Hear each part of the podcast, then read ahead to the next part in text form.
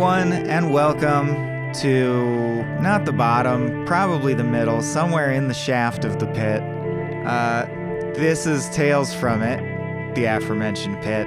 I'm your pit explorer, Mr. Michael Swaim, and I'm always blessed to be joined by someone in the pit because damn, the pit would be rough on your own. And I think that's the whole point of Tales from the Pit.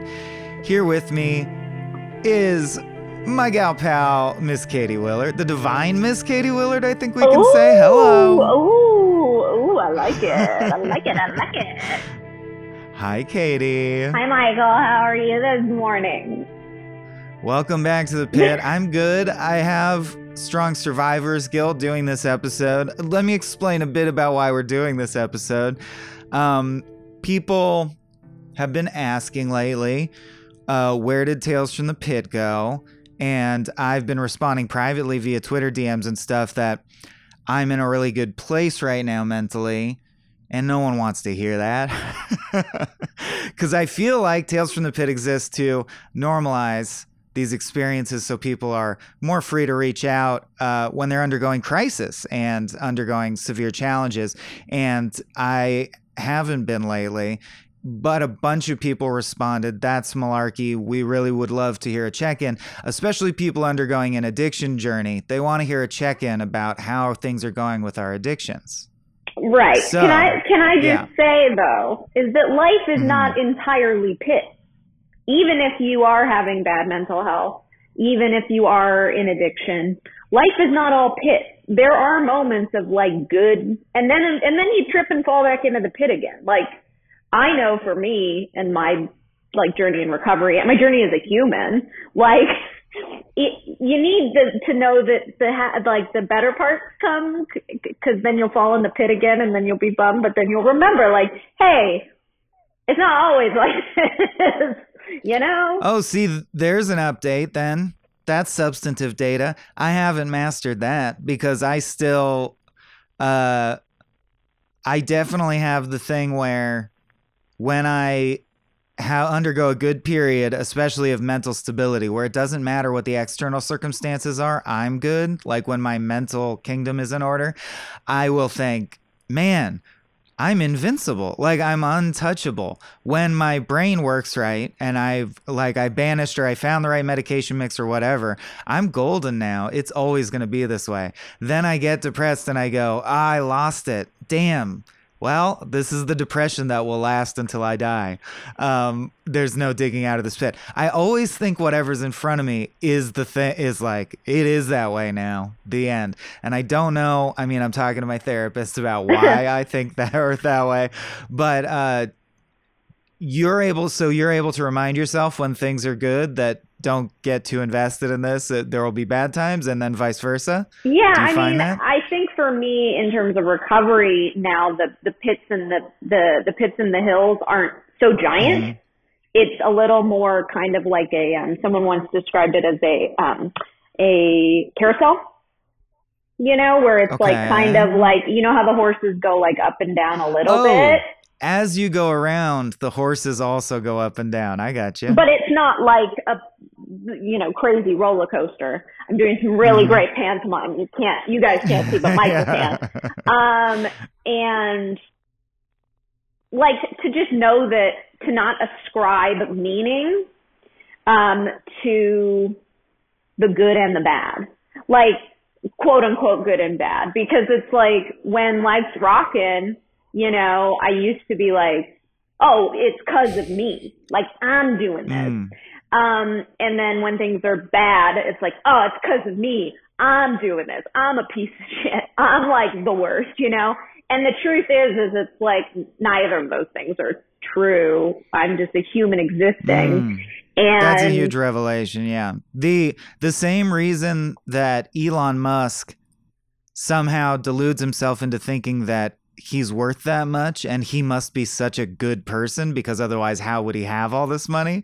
That fundamental attribution error I find most people who don't end up that privileged, uh, they use that to beat up on themselves. They're like, why aren't I Elon Musk? I must be not good, right? Or I would be rich and my life would be in order and I'd or I'd have the perfect family and ki- or like 2.5 kids and all this shit. Uh, right. Whatever you define success as, you start to think man, the barriers between me and that must just be that I'm, or I, th- I find a lot of people go this route. I'm not hustling hard enough, or I'm oh yeah, broken in some way. Fundamentally like, wrong with me as a human. Be aware that no, th- stuff's pretty stacked against everyone. or like life is just tricky, dude. yeah, and like that's like fundamentally just like having your house in order is it. hmm That's it. That's all we can hope for is like hmm to just have not have chaos all the time. And sometimes things will happen that will throw our lives in a chaotic loop, right? Death, hmm breakups, financial things, whatever, but like trying to just accept the present, like the present moment and just kind of do what the next indicated action is until you're through it. Like that's really all we can hope for, that we're generally relatively happy and grateful. And when we're sad, we feel our emotions or angry, we feel our emotions and then we move through them back to happy, then back to sad, then excited, then angry. Like that's, I think, the problem with social media and then just the giant wealth divide and all of this is that we're aware of all of these possibilities, right? That someone can have a bajillion dollars or whatever and we listen to Elon Musk because of fucking Twitter and he has a mouthpiece and we're aware of this human and then we're aware of where we sit in, in, you know, relation to this human. Relative to that, yeah. and then we we make a judgment about ourselves and our worth and our existence. And it's like currently i'm trying to live my life as if social media just didn't exist. Um like i'll go on a little bit at the end of the day but i'm trying not to interact with twitter and and instagram and So although you're- instagram is less You're all terrible TikTok, just tiktok 24 7 constant Um, all day. Yeah. but I'm trying to like approach it as more of like a this isn't a given, right? TikTok is, you know, like social media is not like a prerequisite of being a human. I think we believe it is. It's not. Um, and what's ironic is the only tweet that I've ever had go viral went viral during this period. I walked out of MOCA, tweeted about contemporary art on a lark, logged out of the app. Then the next morning, my best friend Caroline gets in the car with me and she's like, "Oh my God, your tweet!" And I was like, "What?" And she was like, "Some libertarian got a hold of this thing, and then people started retweeting it, and there are a bunch of quote tweets, and it's like 90. I think it's like almost 90k likes and like what, Mm. whatever." Um, and I don't care, which is kind of not, you know, it's kind of that feeling of like meh, but like it's that thing of these are all metrics that we are holding ourselves to that don't mean anything. They don't mean anything. They don't mean anything. Oh, I have a terrible problem with because Twitter, in a way, is a place to showcase your comedy writing skills because it is like arguing. It's very similar if you're on comedy Twitter, if you curate your thing like I do, that it's weighted towards comedy writers and comedians, then it does feel like being in a big writer's room where you're trying to shout your joke out and get attention and see, am I funny? Daddy, please tell me, you know. And uh I my the voice in my brain's very guilty of like I definitely think any comedy writer who is basically me, like schlubby white guy with a beard, nerd, pop culture comedy writer who has more followers than me on Twitter. My brain tells me, oh, well, that guy must be 12% funnier than you. You know what I mean? Yeah. Or, oh, you're funnier than this guy because you're basically the same guy, but he has less followers, so you must be funnier. And it's, and it, what ki- will always haunt me is the only tweet I've ever had go viral was like, uh, hey, what's your favorite candy that they don't make anymore? so it's like just like a general icebreaker. And I'm like, no, I'm funny, I'm clever. Look at me for that. Well, but that Appreciate me for the thing I want you to. Yeah. That is perfect evidence that it really is not based on anything real. You know, like the well, the it's based on algorithms, which is this mercurial shifting. Yeah, the point is, none of these numbers should make you feel full of worth or not. Uh, you know, it's your value to the network and the people that you're actually connected to. Not that we don't connect through social media. Social media is just a thing, right? I've had so many meaningful connections forged through social media. one hundred percent. Um, It is a tool, but it's not uh, like the end all be all. I guess is my There's a lot of extra noise in there. Yeah. Yeah. For sure. And I mean, think about this. You don't have to ever access the internet to be a living human being, but doesn't that seem unimaginable? it's been interesting. It's been interesting this period of time that I'm actively choosing to like be more thoughtful about my interaction on the internet. Um, I find I don't really miss it. but does that include I'm saying like when you want to know information, you don't look it up. When you want to go somewhere, you don't use the GPS. You like no, I mean I'm talking about like social media, but I've been doing I'm a fair saying amount. I've been doing a fair amount of we direct- lived before the internet. When we were kids, there was no internet. Isn't that crazy? It is crazy. I think about the fact that like my little brother, he he's 11, and he just got his first girlfriend, um, and they they they became boyfriend and girlfriend last week, when, and we were FaceTiming and talking about it. And then we FaceTimed yesterday. He was like, "I think my girlfriend's cheating on me." I'm like, "What makes you think that?" And he goes, "Well, she keeps leaving me on read on our text messages," and I'm like.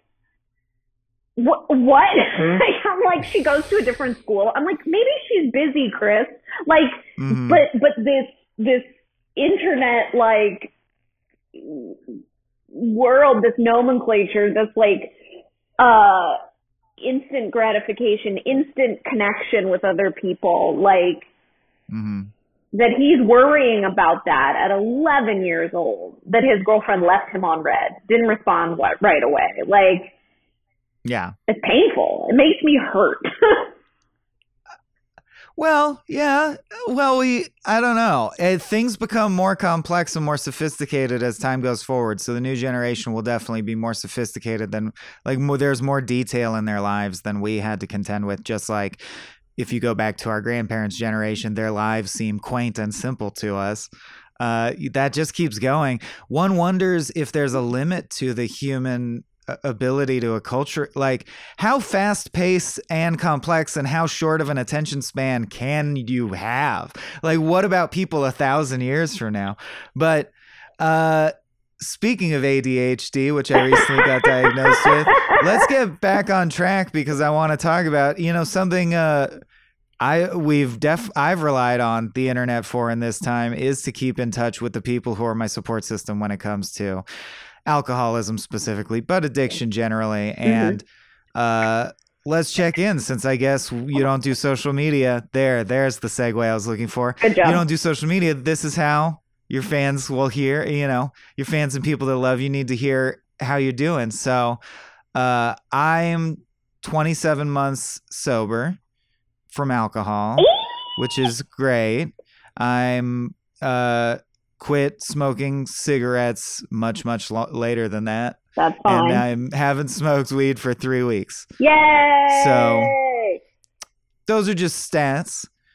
How I'm doing is and I think the big revelation for people I talked about stuff seeming impossible. I think it's important to note that when I was in my drinking, I did not I have a prodigious imagination, but I did not imagine it was possible that I would go a day without drinking ever again. I couldn't it seemed unimaginable in a like incomprehensible way where I was just like, I just don't know what that would be like. And uh and now I don't drink and I don't think about it and it doesn't matter. Um which is great.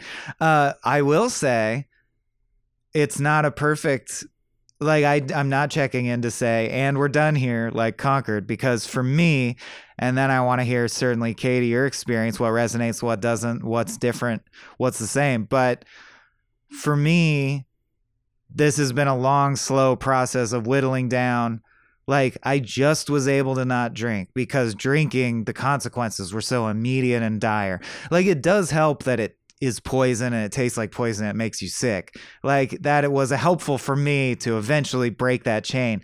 But the addiction demon, like the fact that I get addicted to things, I've made very little progress with that. Like, we're not out of the woods. I just did weed instead. And then I was like, well, these cigarettes are going to kill me. So I got to stop. So now I only have weed. And now I don't smoke weed, but I drink a pot of coffee a day and eat way too many sweets. So it's like, what are you going to do? And I was talking to our mutual friend David Bell, and he's like, You're not going to do anything, dude. Everyone is like that. Human beings need treats constantly. You just shift it onto something. And I'm like, No, I think I can actually get discipline, or I think I could one day kill the beast inside me that is the addiction monster. Where do you sit on all this, Katie? How's it going for you? How long you been sober, and how's it going for you? Where okay, are you now? Okay, let's see. Uh, I looked at the app I have 8.83 years of sobriety. Woo! So that's sober from drugs and alcohol. Um, yeah. I. Yeah, the real sober. I know. I fudge mine. No, no. Hey, hey. You'd be way worse off if you were drinking. So I'm. Oh, for sure. I'm just super happy you're not drinking. like, and you'll get you'll get wherever you need to get mm-hmm. in whatever amount of time you need to get there. I, you know, I everybody's situation is different, so whatever. Yeah. But like I recently had a breakup and started smoking cigarettes again. And uh, you know, every once in a while, my my best friend jokes, she's like, every two years Katie will smoke for a month and a half and then stop. And that's pretty much it. Like something will go down that just I just wanna garbage up my body. I know it's bad. I want to do mm. something that's bad, but my sobriety is super important to me. So I'm not going to drink. I'm not going to use drugs. I know that those won't solve the problem. I also know that cigarettes won't solve the problem, but at least I can do something like bad and nasty and feel kind of like cool and bad and gross about it. And then I reach and like revel in your grief or whatever. Yeah. Be like, I feel so bad. I'm hurting my body. Yeah. Essentially, it's self. I mean, it is self harm, but like because anybody who started smoking after the 60s knows it's not it's not good oh, for you. You know it's bad. But yeah. like, you know, I they they they don't affect me from the neck up. It's not a mind altering substance, so whatever. And and the truth is, I have found in my sobriety that that addiction is a whack a mole. Right? You know, you stop doing one thing, you you start doing another, and it's kind of just like for me, as long as it's not drugs or alcohol or like physical self harm, like cutting, you know, like cutting myself or whatever, um, then it's okay. It's, it's fine. Like progress, not perfection, right? I'm never going to get this thing totally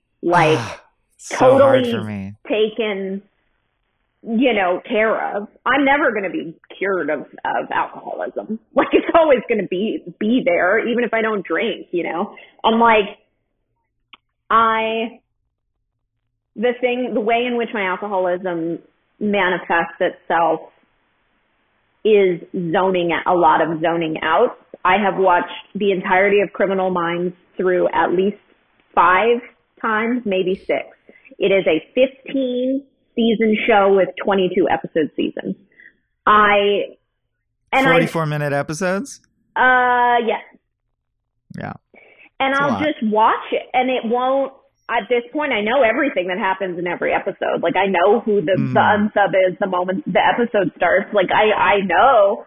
Um, and I, I hit a bottom recently, which is part of why, cause you can hit bottoms in sobriety and not drink or use. Like you can hit emotional bottoms, spiritual bottoms, that sort of thing. And like I hit a bottom where I just moved into my apartment and all I would do is lay on my chaise lounge and watch Criminal Minds all day.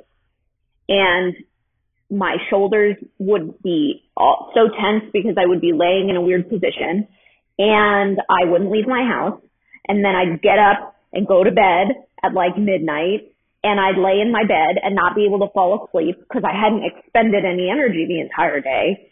And then I'd just lay and be uncomfortable. And then I'd get up at nine and then I'd like, and I just hit a bottom where I'm like, I don't want this to be what my life is. Like I I I have the power of choice in this situation. And like what do I want to cuz I'm, you know, I'm not working consistently right now like producing. And I'm like I have 3 days. I have choice. Like what do I want to do with this time because I don't always have time like this. And so yeah. You know, I took I tried to transmute one of my defects into an asset, which is uh, I'm very type A, and sometimes that can be super um, not great for me. But I decided to use my power for good and not evil, and I made myself a syllabus essentially for the next month where I want to be more consistent about my art practice. I want to start I want to be, and now I consider myself like an artist full time. And because that's how I spend my days. And, you know, part of this thing was you don't get to watch criminal minds. like you can watch shit, but it has to be stuff you haven't seen before and it has to be after 6 p.m. Like I get up at 6, do my spiritual practice, make myself breakfast, get ready, make art from eight to noon. Um, and which I, I ended a little early for you, Michael, uh, to record this. Um, eight to noon. This is art. It is. Um, it's communication and that's what art is. And, um, make myself lunch and then I go to a coffee shop because it's important for me to get outside of my house and see other people and interact with other humans. And I go and I drink a coffee and I read and I have a a reading list for this next month of books that I've wanted to read about creativity and mm. process. And mm. then I hang out with friends and I go to a park and read. I have a folding chair in my fucking back of my car and I sit in the sun because especially now that it's getting dark so early, I need to feel the sun on my skin. And I put my feet mm. in the mm. grass and like, and I hang out with the people that I love and I come home and then I can dick around on Instagram a little bit if I want or like, you know, hop on Twitter or watch something on the TV. And then at nine, I start getting ready for bed and I turn on a still like a guided in, you know, meditation on YouTube at 9.30 and I'm asleep by like 10, 10.30 and I get up the next day and I do it again. And I really like this. you know, I'm like, this is how I want to spend my days and I I think that's the gift. How are you? What? How are you accomplishing pe- hanging out with people you love so every day? Because um, I that's tough for me, literally to find the time and get the people. I just tried to have a board game night yesterday, and it's impossible to get people to come over at a particular time now that we're all in our mid thirties. Well, that's I mean that's the thing for me is my my afternoons are kind of open so it, mm. you know, like I watched Survivor on Wednesday nights with my friend Paul and we, we Zoom with our friend Whitney who's in Laguna Beach. And gotcha. So, oh, okay. So still involving Zoom and whatnot. Oh yeah. Like there's all sorts of. You, I was stuff. imagining, I'm like, are you, did the pandemic not touch you? You're just out here with your feet in the grass, seeing people. No, I mean, it's okay. like, we're all like, by by people I mean like my best friend and like my mother, and uh, you know I'll have coffee with people at various coffee shops in in um in Los Angeles, and like that's pretty good though. It's a good life, Willard. well, I consider myself very lucky, and like you know, I but I only have these choices mm-hmm. because mm. I'm sober. I I would be in a fucking ball in my apartment. Actually, you know what? No, I wouldn't even have it's this such a apartment. Time suck. I would still yeah. I would still be I probably wouldn't have even been with my ex either because we're both we're both sober. So like mm-hmm. like if I was drinking and using, I don't even know what the situation would be. I just know that I would be small. My life would be very small. I would be very angry and sad. Um, and I probably wouldn't be and, doing well, and the health problems escalate. Like for me, towards the end, it was escalatingly.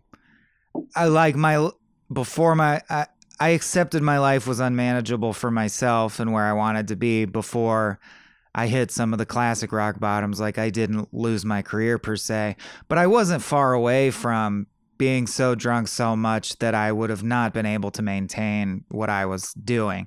So like I think I would have lost my comedy career for sure in another 6 months if because the thing is it it gets more and more. It, it always just gets more and more. Mhm. It's the nature of drugs. You need more later. well, yeah, and your body's just not able to process it. I mean, for me, my There's a point where you can't process that much drug. Yeah. my health problems were all like results of me not being able to take care of myself because I didn't binge drink i in a, Hmm. enough in a way that like at least at the point I was at before I got sober it wasn't that the alcohol I'm sure it wasn't great but like it it wasn't that it was like Right. when we when we shot Kill Me Now I got a uh abscess in my tonsil that Mhm. I ignored for like the first week of us being there because I got there early with you guys and I was like, Yeah. yeah, I, oh, it, it's kind of sore. Uh, what, it, like, no, it's fine. It's fine. And I would like get popsicles and like hold them on my tonsil and then like we would be up at like two o'clock in the morning and I'd be drinking like scalding hot soup to try and like lessen Mhm. the, the pain of my it. tonsil. And I was like, well, I'm not, I don't have a fever because Travis's mom kept like putting a thermometer in my mouth and it was, oh, I don't have a fever. I don't have a fever. And then one morning I Mm. woke up and the whole bed was drenched in sweat. And I was like, I had to have had a fever. Like there's no Yeah. other thing. So they took, you know, his mom took me to the urgent care and I couldn't even speak because my tonsil was like pressing against my inner ear and my vocal cords and I was sounded very like tonal. I couldn't really talk. And the nurse came in and she took one look at me and she was like, we need to admit you to the emergency room. Like you can't, you got, and I was like, ah, what? And then they, you know, I was in the emergency room.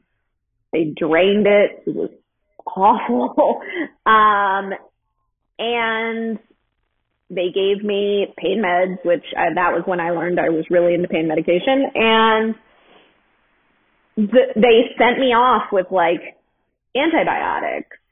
And I had to take these really Mhm. heavy antibiotics three times a week. And it's like, or three times a day. And when we were shooting, we were shooting overnight. And I would, we would, I would drink and then take these antibiotics. And because we were shooting overnights, I didn't ever really know like what time I needed to take the meds, but I didn't give a shit. I was just like, whatever. Oh, nor did we. I was busy rewriting pages because we found out, like, instead of a lumber mill, we couldn't get that. We have a quarry now. You got to rewrite it. The bear's not going to be a bear trainer. It's going to be a guy in a suit. You got to rewrite it. And we would just be like, okay, so then we need. So when do we need Willard? Um, I don't know, like six thirty. Okay, we'll call Willard at six thirty in the morning. You like we just were calling people whenever to get whatever. Like yeah. we were just going, going, going. It was a crazy shoot. But like Yeah. that's my alcoholism. Is like I don't really care. Like it doesn't matter. It's fine. It's whatever. Like don't you know? Mhm. And then my tonsils ended up being like a, an issue until really until I got sober and then learned like, hey, you got bad tonsils and you need to be careful about like Mhm. the, the what you eat and how you take care of your throat. and now it doesn't happen as much anymore, like throat issues. But Oh, like, but that was like where I was heading, where it was just like I didn't take care of anything pressing in my But life. that's the greater symptom, right, of alcohol or your drug of choice becoming one of the most destructive aspects of addiction is that it becomes your number one priority. Mhm. And it's that that doesn't leave space for you to prioritize things that you'll find yourself wondering, how come I never, or like, I've had a toothache for months and why can't I find the time to go to the dentist? Uh, you spent all your time seeking your drug or being on the drug or recovering from having just been on the drug. It's a huge time suck. Yeah. It just, it, it will take up your entire life. Uh, on a daily basis, it will fill as much space and time as it can yeah, if you have the propensity for it for sure and it's yeah i so okay good the whack-a-mole analogy is really good i think that will benefit people out there and resonate with almost everyone that it is a game of whack-a-mole and even when people have eight and some years sober. Um, that is not to say, which I think it's important to hear when you're starting out in your sobriety journey. Uh, or at least it is for me. I still have to remind myself this because I'm an all or nothing thinker. Don't, like, let's say you're a few days sober. I think one of the easiest ways to slip is one bad thing happens and you're like, I'm sober and life is still hard. Fuck this. Yeah. it- yeah. um, so as much as we want to encourage people, it's also to be reminded that uh, just because you your life is in shambles because you're deep in the pocket of big drug or whatever, um, sobriety doesn't then make you be like, now my life is enchanted magic where nothing ever goes wrong. But you can honestly say to yourself, and you should constantly remind yourself when bad stuff happens, I find. Um, would this be easier or harder if I was also hungover or drunk or um, thinking, when can I drink next? Harder. It would be harder. The stress thing would be even more stressful and harder to cope with.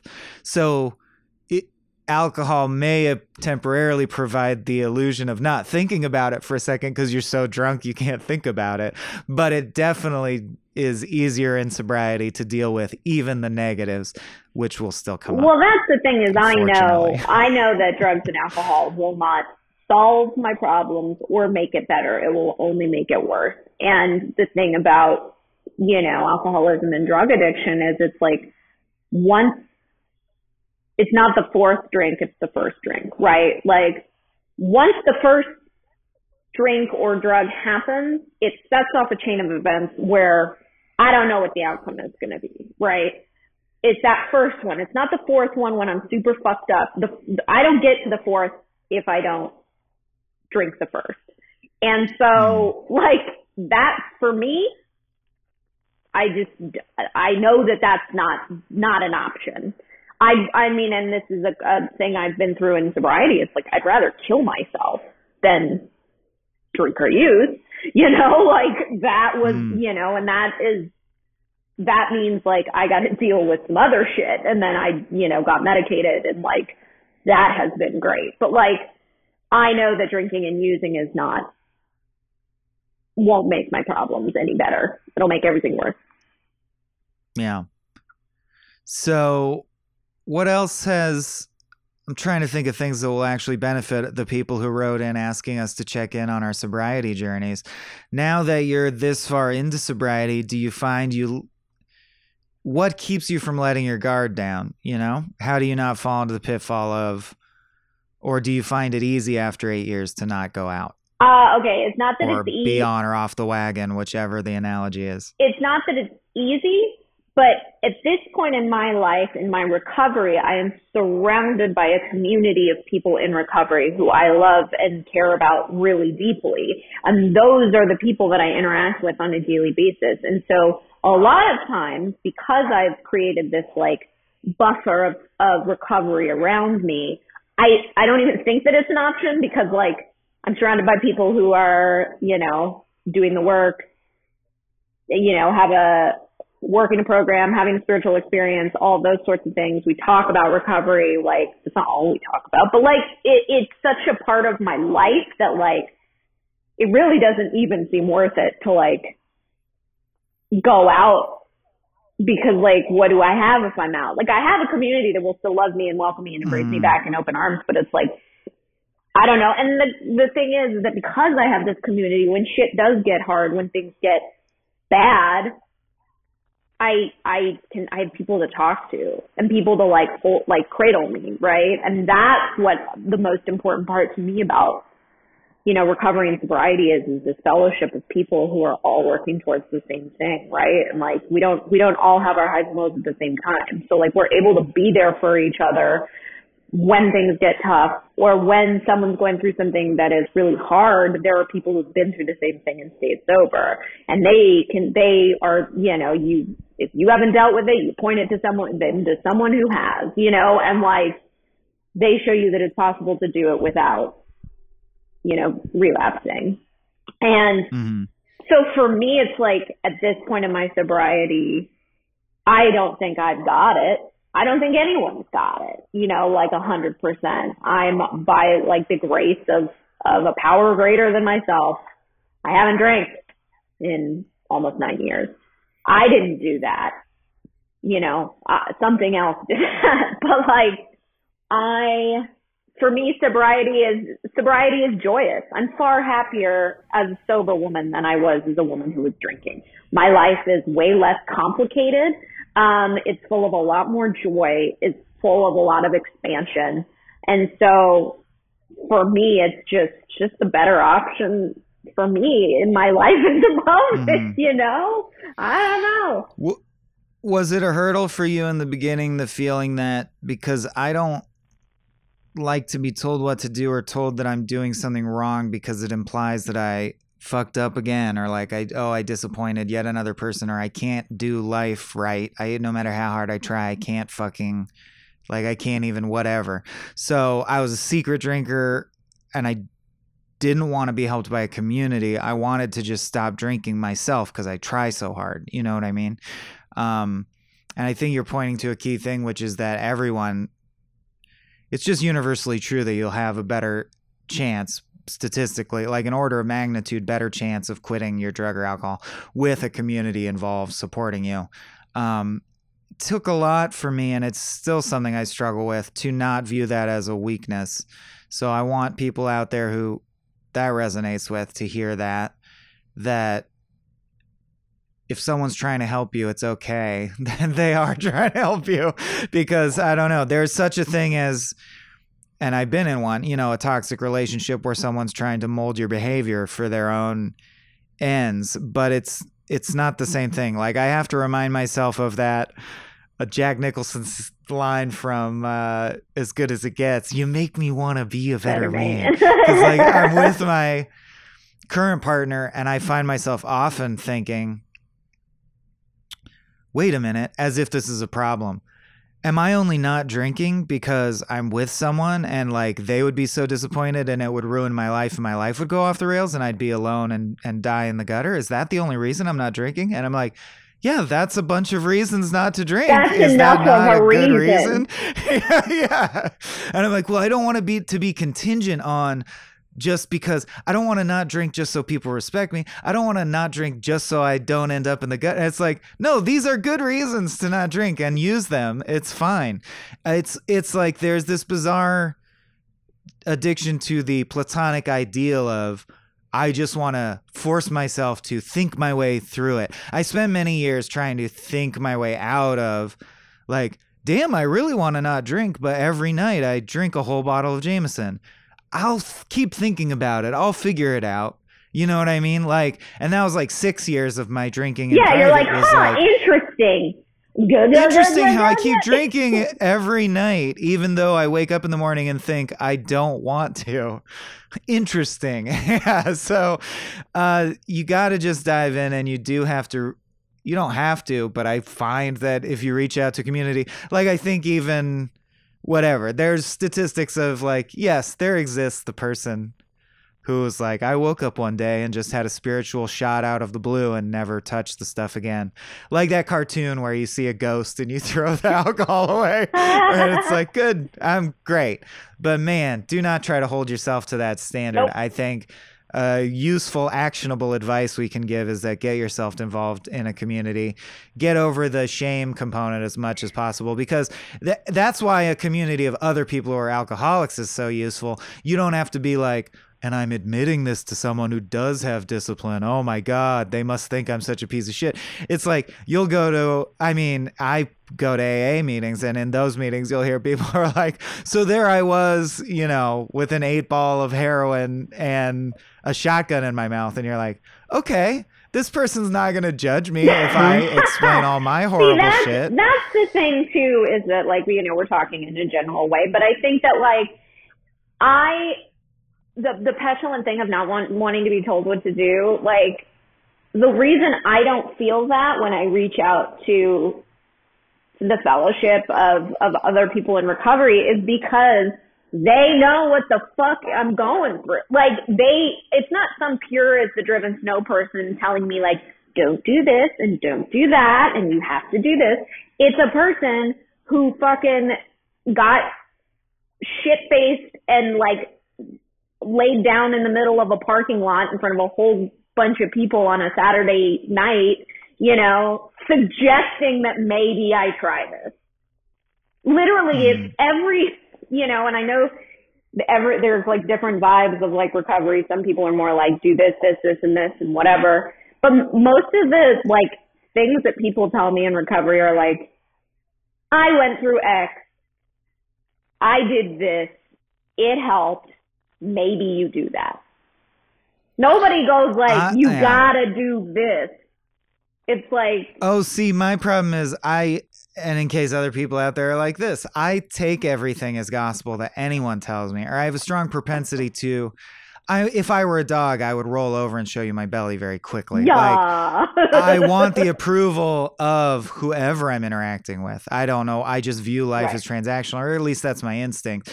And I, I want, so like a huge hurdle for me. And I was just like privileged to be speaking to a group of addicts and re- had this realization while I was talking of like, uh, I don't know when it happened, but I somehow at some point took control of those rules for myself and decided that people who are trying to help me were not trying to be prescriptive. They were just telling me things that happened to work for them and that I was allowed to look at that as like like you might look at a painting or an assemblage of items and get from it whatever I get from it. So the realization that my sobriety journey is not even though we just happened to discover, or I have happened to discover that my sobriety journey has many, many, many delightful little details that you find out. Oh, I thought that was just me, but everyone goes through that. Or like a lot of it is very uh, generic or like trope driven, but um, that doesn't mean that my sobriety journey isn't unique to me, and that's also okay. I don't have to well you got to you quit in this way on this date you use the app to count your days. For example i just remember what month i'm in. I couldn't tell you the exact day. And i know some sober people who are like you don't know the day? You've lost track of that's the first step towards losing track of yourself and your soul and then the first drink. And i'm like i used to worry oh, they're right. I'm, and now I'm like, no, I'll, I'll be fine. I have a post-it note with how many months it's been. That works for me. Yeah.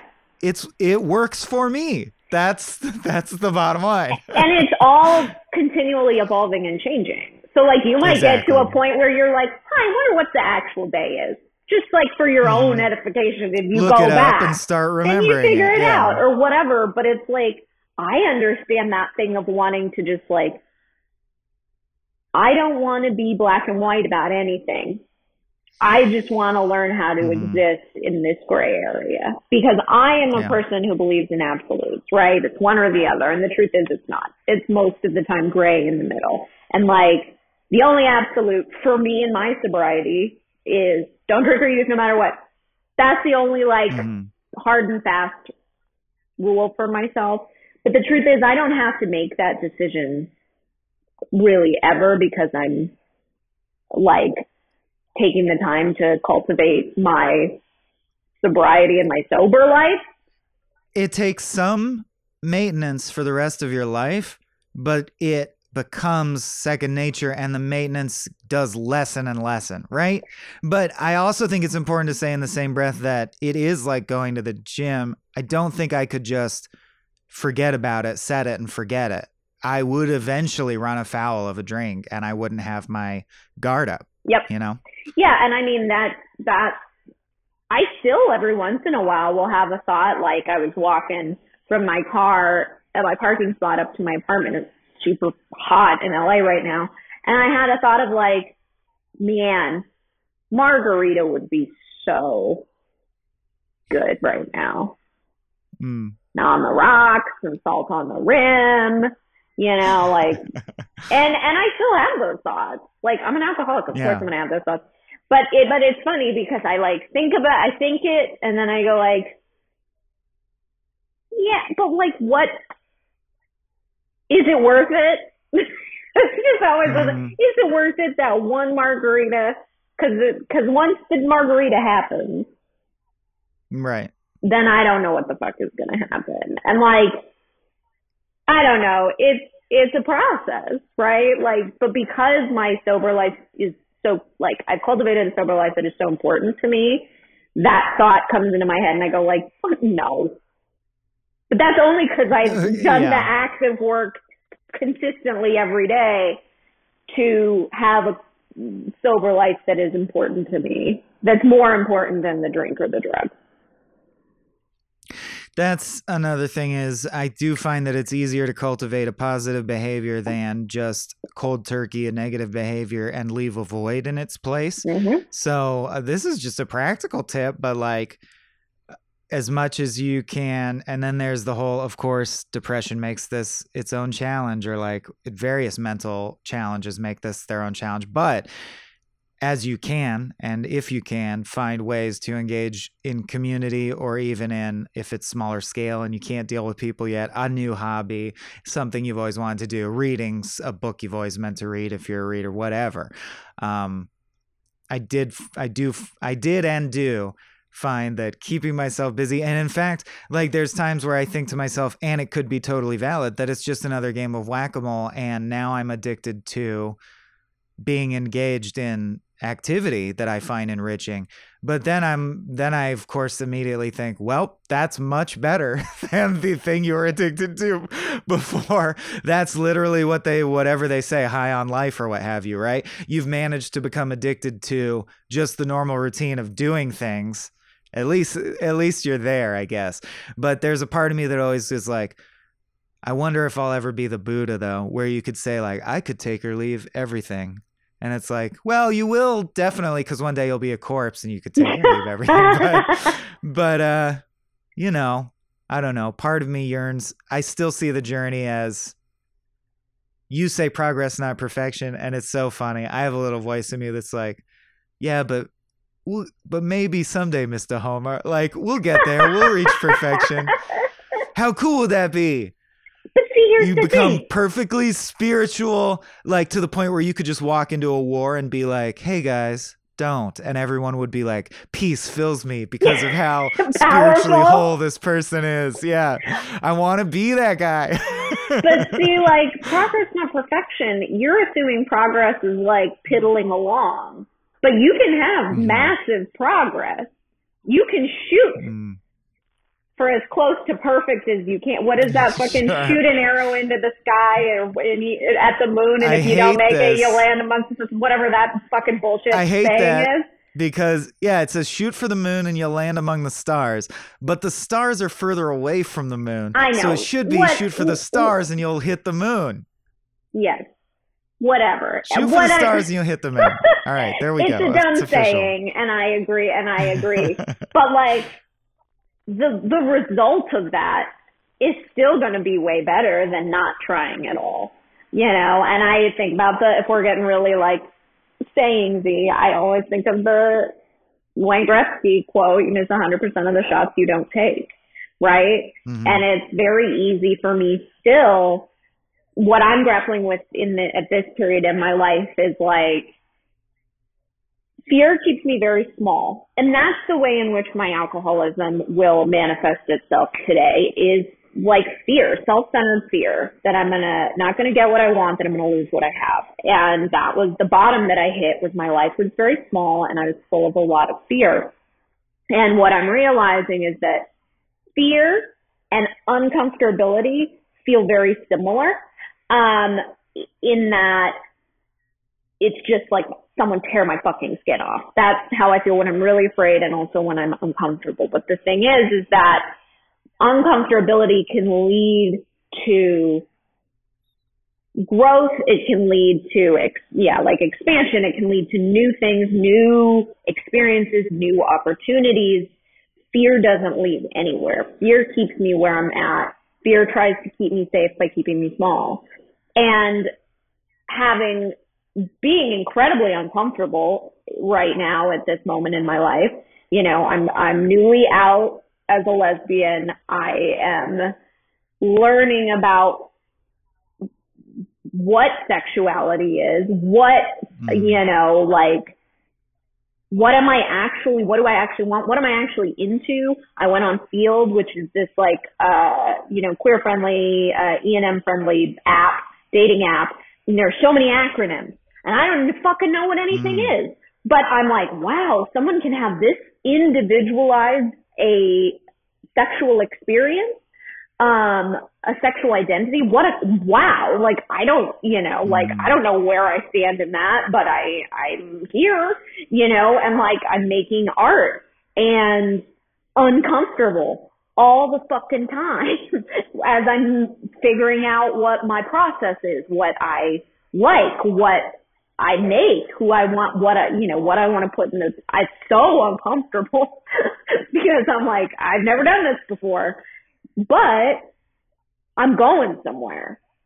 It's leading me to an, another uh, phase of my experience as a human being, right? Whereas fear, I just expect more of the same. Fear is the mind killer. Let's just say it. I just stay very, I just I stay in this place where I know exactly what's going to happen if I do X, Y, and Z mm-hmm. because I've done it before.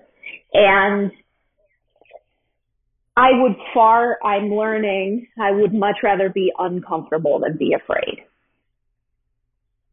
And yeah. that's something I think that sobriety has taught me is doing new stuff is super uncomfortable. Of course you don't know what the fuck's going to happen because you never done it before. Why would I know? You know, the prayer I say more often than not over and over again.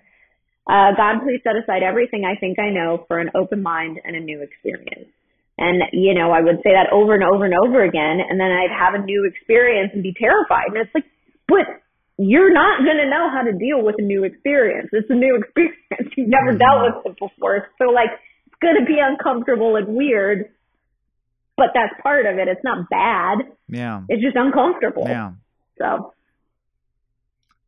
Yeah, it's like raising your hand at the show and getting called up on stage. To that feeling of, but nothing bad is going to happen to you. It's a show, or like it's you're part of the game now. You know, you're going to get hypnotized. But it can be and, difficult and to take that first step in front of all the people at the fair, and it'll be fine. Exactly, it'll be fine. You'll have a story to tell. Yeah. That's what it's all about. Yeah. Um, I feel like we've told a bit of a story, and that was a very inspirational note to wrap up on. Do you have press other pressing inspirational monologues from your journey in sobriety right now? I mean, I don't know. I'm just excited to get closer to who I am before drugs, yeah, you know, sure. because drugs Congratulations. and drugs yeah. and alcohol obscured my life as a as a human, you know, and it kept mm-hmm. me small and it kept me angry, um, and it kept me lonely, um, and and I still had glimpses of connection and of love and of friendship, you know, but my life is whole and full. And my favorite line in the big book is, you know, this is a process that allows for limitless expansion. And that's what I want. Mm-hmm. I want limit, limitless expansion. I want to try all the things I want to try. I want to meet all these people just that I haven't met yet. You know, I want to figure out what weird sex stuff I'm into. Like I, I want to know. I want to know all of mm-hmm. myself better. Um, and for so long, I was trying not to know myself. I was trying to be someone I wasn't, and I was trying to tamp down all the parts of me that are not anybody else but me. And I don't want to do that anymore. well, you know, I'm not, it's not interesting to me. It's also well for me. It's there's also a very practical dimension. I was using drugs and alcohol to try and quiet the chattering voices in my mind and have more frequent moments of uh, quiet presence where I actually feel like I am aware of the life force that's flowing through me and like appreciate being part of the universe and being alive rather than thinking about the future or the past.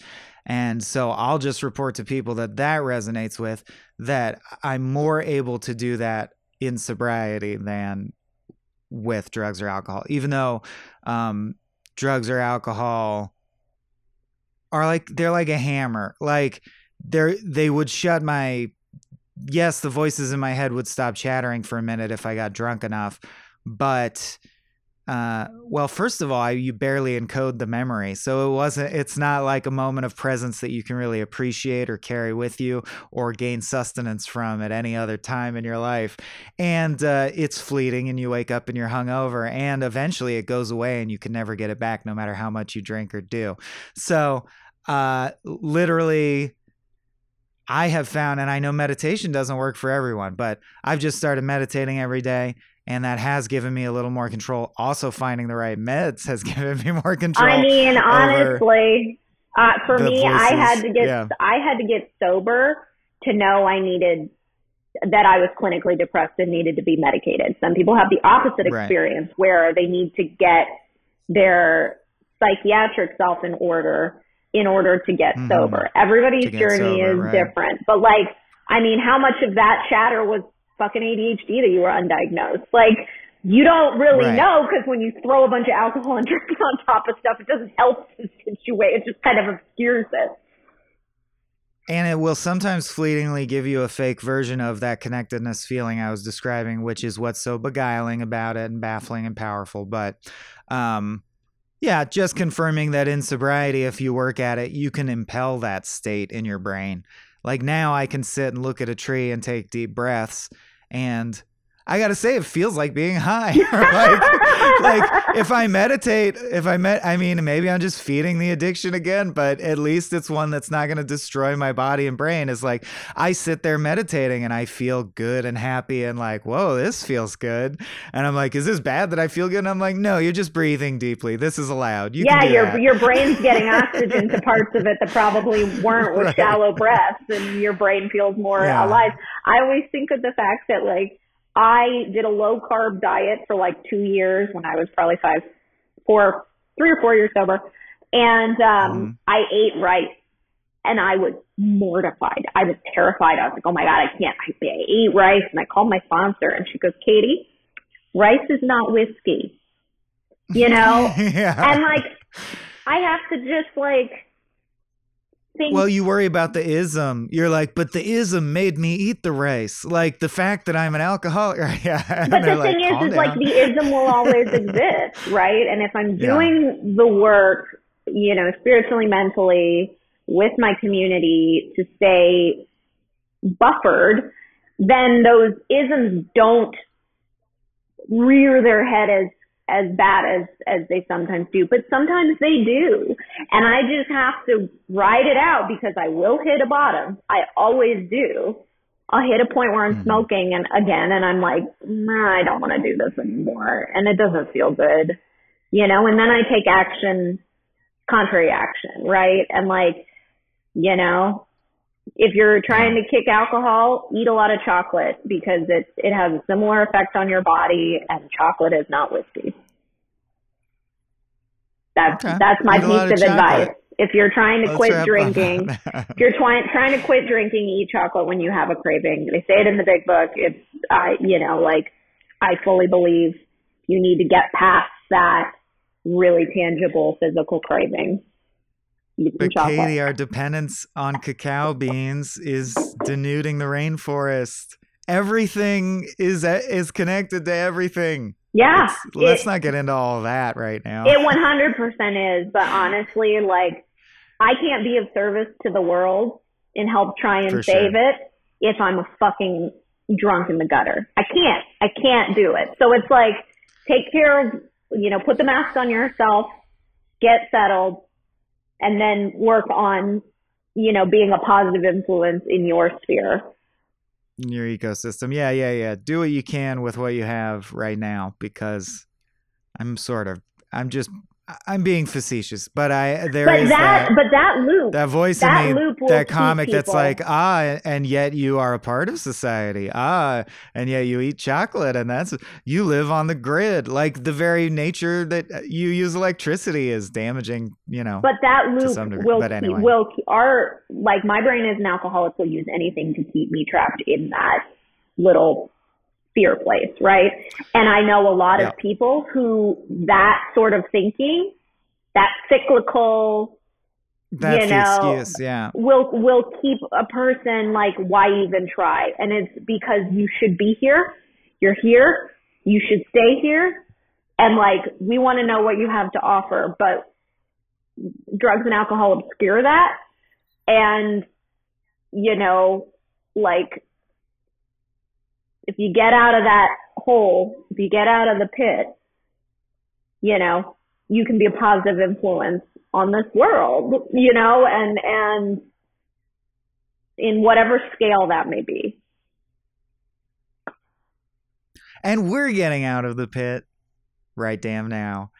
Thank you so much, Katie. Where can people find uh your phenomenal like the new direction you've gone? Where's your art at? Where can people see how you're evolving right now? Well, so right now in my art hibernation, I'm not allowed to post my art on social media. It's just about creating it, but um, Mm. but Oh, that's the self-imposed yeah, because I was caveat. Gotcha. Yeah, yeah. I yeah. need to be able to make like make art that makes me happy, uh, and then if other people Mhm. like it, that's great. Um, but that I'll start posting my work come December first. But please, please, please um, follow me on at Katie Willert Art, K A T I E W I L L E R T A R T on uh, Instagram, and then I also have a Twitter, and it's katiewillertart.com. And then if you just want to follow me being, you know, gay um, and my and just being me uh, at K A Willert on Instagram and Twitter. but she won't be responsive right now because of all the things she said about social media diet. But Yeah. later, maybe. Yeah, yeah, yeah, yeah. Yeah, Follow, take your best follow shot. now. I'll be back in a in a healthier. Follow now, she'll be back. Yeah. Yeah. and we'll be back again with another Tales from the Pit when indeed I find a compelling reason to put one together. Bye, everyone. Bye. This has been a Small Beans endeavor. We're a bunch of pals who make podcasts, sketches, music, web series, and movies. The Beans always have new ideas percolating, so make sure to check us out at patreon.com slash smallbeans.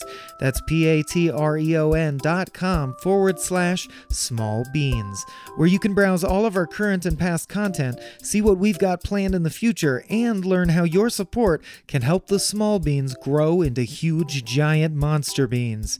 If you enjoyed this content module, please like, rate, subscribe, or tell a friend about us. We love you.